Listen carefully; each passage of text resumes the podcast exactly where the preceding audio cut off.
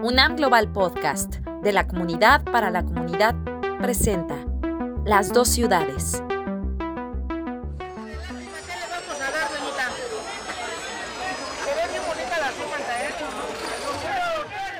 La ciudad huele a comida, gasolina, humo, aceite quemado, flores, mugre, perro callejero. Y a veces, solo a unos cuantos minutos de diferencia, a cloro, perfume, café.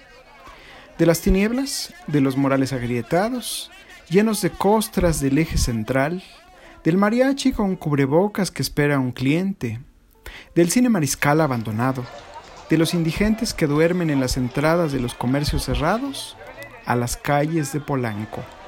El barrio de las tiendas exclusivas, Armani, Dior, del restaurante que ofrece su menú de 5 tiempos a domicilio. Por 4,000 pesos podremos comer un platillo preparado por un chef internacional.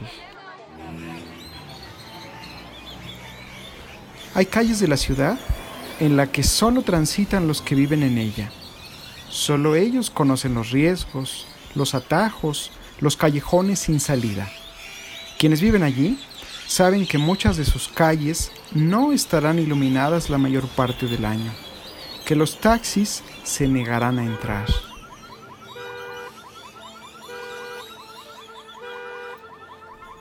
Claudia Alarcón.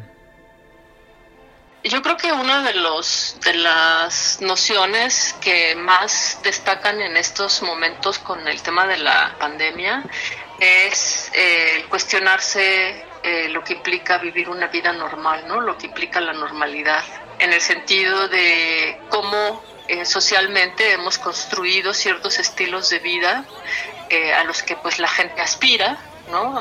Para los que trabaja, para los que se sacrifica, para los que pues literalmente deja la vida, ¿no? Entonces, estas estructuras normalizadas de estilos de vida, pues en una situación como esta, pues nos obliga a cuestionarlos, y esa manera o la manera de poderlos cuestionar creo que es viendo justamente las excepciones o todo eso que se sale de esa norma. El asunto aquí es que las excepciones o lo que se sale de la norma, pues justamente es la decadencia de la sociedad. Santa ganó ayer 50 pesos. Solo un cliente, solo un corte de cabello. Saldremos de esta, dice. La escucho y recuerdo que los chilangos hemos visto a nuestra ciudad contra las cuerdas.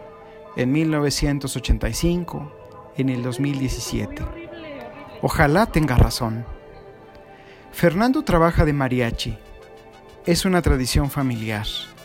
Hace unos días lo contrataron para cumplir con la última voluntad de un fallecido por COVID-19. Dentro de los clientes que tenemos, pues hay muchas familias. Y ellos lo que hacen, pues, ¿sabes qué? A nuestro muertito le gustaba mucho la música de mariachi y nos dijo, cuando yo me muera, usted tráigame mariachi y todos contentos, o si quieren lloren, pero quiero escuchar mi música. Los mariachis usaron cubrebocas y guardaron su sana distancia. Hay miedo, hay incertidumbre. Es cantar o quedarse sin comer.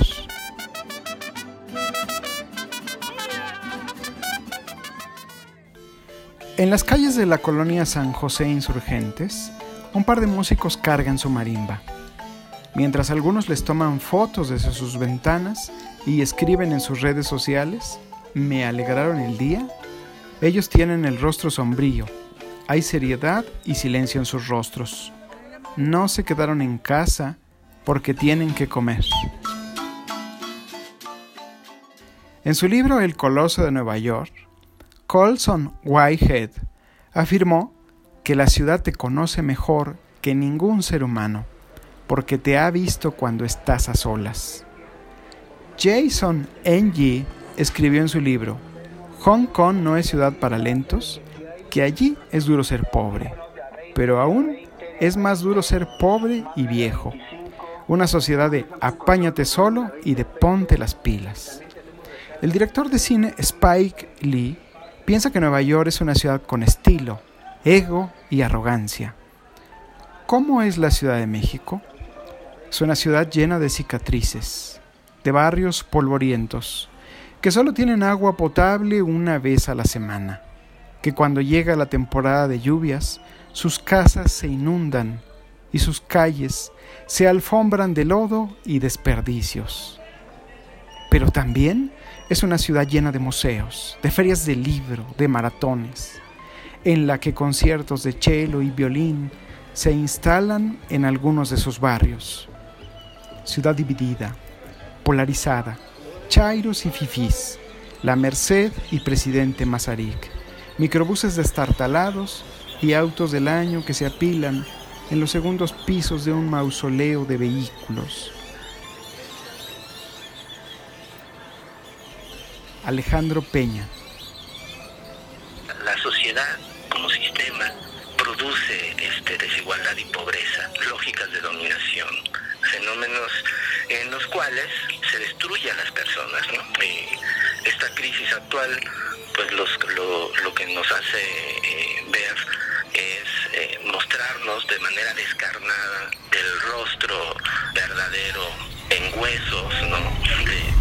de cómo es nuestra sociedad mexicana. Edición Nayeli Manuel. Guión Daniel Francisco. UNAM Global, de la comunidad para la comunidad. Compártenos tu historia.